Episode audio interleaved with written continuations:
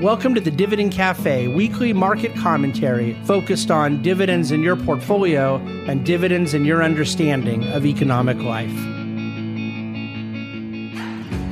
Well, hello and welcome to this week's Dividend Cafe podcast and video. It's it's kind of a, a different little thing we're doing this week. Uh, believe it or not, I've actually already started working on on next week's Dividend Cafe because I want to do a really singular single topic deep dive into this subject of bubbles, the subject of kind of manias and speculative excesses that take place in the market. And, and so I'm going to go back to the the way I've been writing Dividend Cafe next week of just kind of a single topic that I dive into a little. And this week I did the opposite, where it's a bit more old school. I'm jumping all over a little. And that's all I'm going to do with you right now on the podcast a little is just kind of take you around some of the topics that I covered in, in Dividend Cafe. I was able to get um, caught up on some research reading the last couple of days, and it sort of inspired me on a, a number of different topics. But all of the themes and all the things that are right now most prevalent in my mind are generally what end up working their way to my keyboard. And and this week is no exception. I think there are a couple comments and and uh, commentaries that are due around the the sort of state of the market that we're in. This week, you know, the Dow was continuing to make new highs, having some big up days, even on days where the Nasdaq was having big down days. That um, bifurcation between a number of different categories of market investing has been continuing.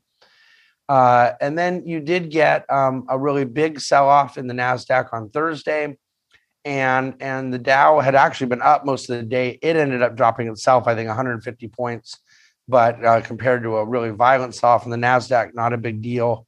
And as I'm sitting here recording Friday morning, and the market is open, uh, but we're in, you know somewhat early into the market day Friday. The um the Dow is down more, but really pretty much out of the financials. Is the Fed? I wouldn't say it was expected or unexpected. I think there was a lot of uncertainty as to what the Fed was going to do, but the Fed did decide to not extend the uh, provision um, of, of capital reserve requirements they had given a year ago that was a little more favorable to banks and how they count treasury bonds uh, in terms of their own capital reserve requirements. And so it was an odd ruling, in my opinion, but I wouldn't say it was expected or unexpected. The Fed was definitely getting pulled in both directions, but that's having an impact on markets this morning. So, regardless of some of that, I want to talk about a few a few things, and and I'm going to sort of peek along at Dividend Cafe as we go. Um, I I think that with a Dow that's hit 33,000 this week, and and really throughout the whole COVID recovery, I, it's more than any time in my career I have heard this kind of ongoing questioning as to what, how can markets be going higher? What is making markets do so well? Why are why are things so good at, at this level and so forth? And I believe that the answers are not that complicated. I don't think it, it is all that tricky, but I certainly am sympathetic to the basic human intuition, particularly at some of the peak levels last year with COVID and market and economic shutdowns and and so forth that there seems to be a disconnect between um, what people see with their eyes and what the the market will see. At this point right now as we all face this uh, day by day by day improved economic recovery the day by day by day eradication of the covid risk and all the positive things that are happening from the vaccine front and the economic uh, recovery front not to say any of it's done yet. Uh, the the COVID thing, I'll, I'll, withhold comment. But the the economic side, we have plenty of work to do. But the reality is, is that um, the it would be very odd to me if the market were experiencing a lot of greater distress. In other words, I think the market is acting reasonably in line with what one may expect. First and foremost, um, you have to understand that bear markets, generally speaking, are are the catalyst to them are recessions. Okay, that you you end up having a significant drop in the market when you have a significant drop in in economic conditions, and when an economy is on its way towards recovering, and by the way, doing so very very quickly. It isn't just like, well, we we got done going lower and now we're kind of treading water. The economy is, for all practical purposes, recovering at breakneck speed. Now it's just doing so off of what was really tragically low levels. But um, yeah, the economy is doing the opposite of what the economy would need to do to create a bear market.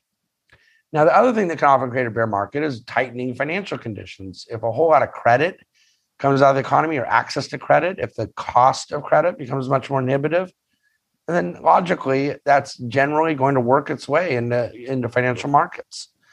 That's not the case right now either. It's quite the opposite, isn't it?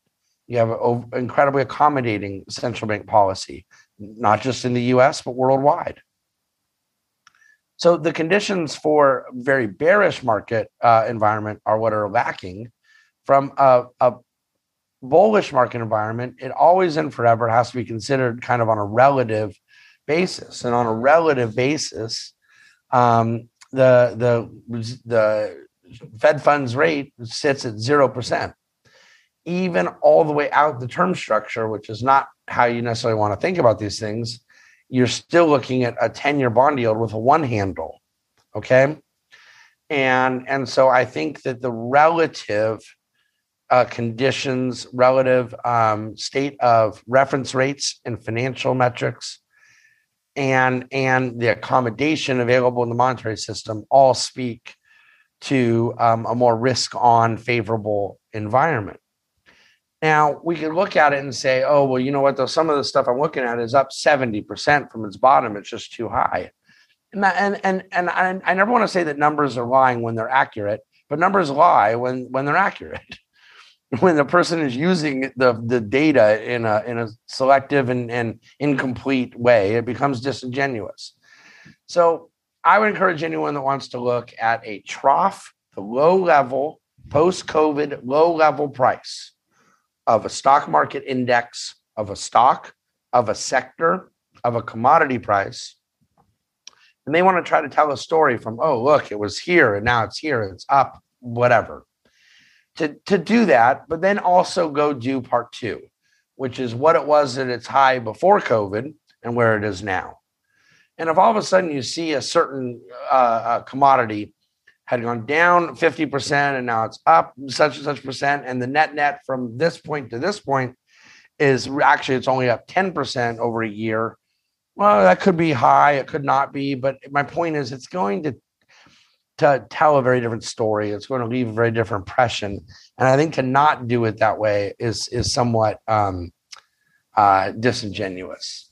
And so when we look at the present lay of the land, looking at pre-COVID levels to where we are now, and and you just sort of get this historical and economic context that a lot of the covid thing will become a blip this awful blip socially culturally societally economically but you had massive drops and massive recoveries and then you're kind of back to where you were and you look at it to where we were before we started and yet one of the things that is different is that 0% interest rate and central bank accommodation and and and and stimulus and things. The fact of the matter is that um, there's a lot more logic and coherence to how one may look at markets. Does that mean there is not froth? Does that mean there is not pockets of excess? There absolutely are pockets of excess. Some of them perversely so. I've talked about it ad nauseum, but I would not make the argument um, that there is this total lack of, of clarity as to what's going on in markets right now because the fact of the matter is that when you line up all these different things it it makes a lot more sense than one may may believe. We move on a little. Um i wrote the dividend cafe a couple weeks ago about this concept of money creation.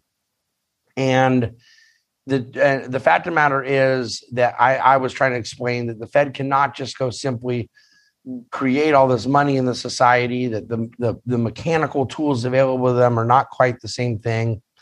It, it it it resonated with some people, it may not have with others. But what I'd like to be able to do for our purposes, for your understanding, reread some of the stuff I wrote in today's Dividend Cafe, if you don't mind. But do this. Um, understand that at the end of the day, I am not referring to QE as having no side effects, quantitative easing. I believe it is a policy tool intended to manipulate um, monetary markets and, and, and, and financial uh, flow of money. And that just because I'm saying it is not the same as money creation uh, does not mean I'm not suggesting that there is not an impact from it. But the lack of an inflationary impact from it after the great financial crisis has got to humble us and help us to recalibrate what our expectations are this time, too. And my view is that Fed efforts to add liquidity and, and to incentivize lending and to control the cost of borrowing and all the things that a central bank does. Some can be good, some can be bad, but they're not the same thing as creating money.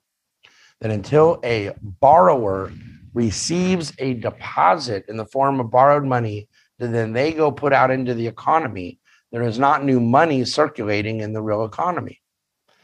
And so you have a Fed that can't even do the thing most people are worried they're going to do. And the Fed most certainly can't do the thing most people are hoping they will do. They can't just ex nihilo create the velocity of money that is necessary for inflation, which, if they could, I would argue would be a bad thing. But they also can't do what would be a good thing, which is wealth creation. They cannot create productive opportunities. They cannot create innovation. They cannot create risk reward trade offs. They cannot create the dynamics that go into free enterprise. And so, the, this is why I want us to be able to understand our view of the economy and our view of the direction of markets more around what is helpful, productive economic behavior for good and for bad versus the interventions that play into it. The interventions matter, matter a great deal, they impact decision making, but we seem to have lost course to some degree when all of our conversation centers around the intervening and peripheral elements and not the core elements that drive so much of capital markets and drive the return on investment that makes all of this worthwhile. So, a whole bunch of charts this week in Dividend Cafe, a lot of different topics covered. Unfortunately, I, have to leave it here from a, a time constraint standpoint, but um, please do read Dividend Cafe, and I'm really excited to come back to you again next week. Always a pleasure, and please reach out anytime with questions or comments. And, and thank you, as always, for listening to and watching the Dividend Cafe. The Bahnsen Group is a group of investment professionals registered with Hightower Securities LLC, member FINRA and SIPC, and with Hightower Advisors LLC, a registered investment advisor with the SEC. Securities are offered through Hightower Securities LLC. Advisory services are offered through Hightower Advisors LLC. This is not an offer to buy or sell securities. No investment process is free risk. There is no guarantee that the investment process or investment opportunities referenced herein will be profitable. Past performance is not indicative of current or future performance and is not a guarantee. The investment opportunities referenced herein may not be suitable for all investors. All data and information referenced herein are from sources believed to be reliable. Any opinions, news, research, analyses, prices, or other information contained in this research is provided as general market commentary and does not constitute investment advice. The Bahnsen Group and Hightower shall not in any way be liable for claims and make no expressed or implied representations or warranties as to the accuracy or completeness of the data and other information, or for statements or errors contained in or omissions from the obtained data and information referenced herein. The data and information are provided as of the date referenced. Such data and information are subject to change without notice. This document was created for informational purposes only. The opinions expressed are solely those of the Bahnsen Group and do not represent those of Hightower Advisors LLC or any of its affiliates. Hightower Advisors do not provide tax or legal advice. This material was not intended or written to be used or presented to any entity as tax advice or tax information. Tax laws vary based on the client's individual circumstances and can change at any time without notice. Clients are urged to consult their tax or legal advisor for any related questions.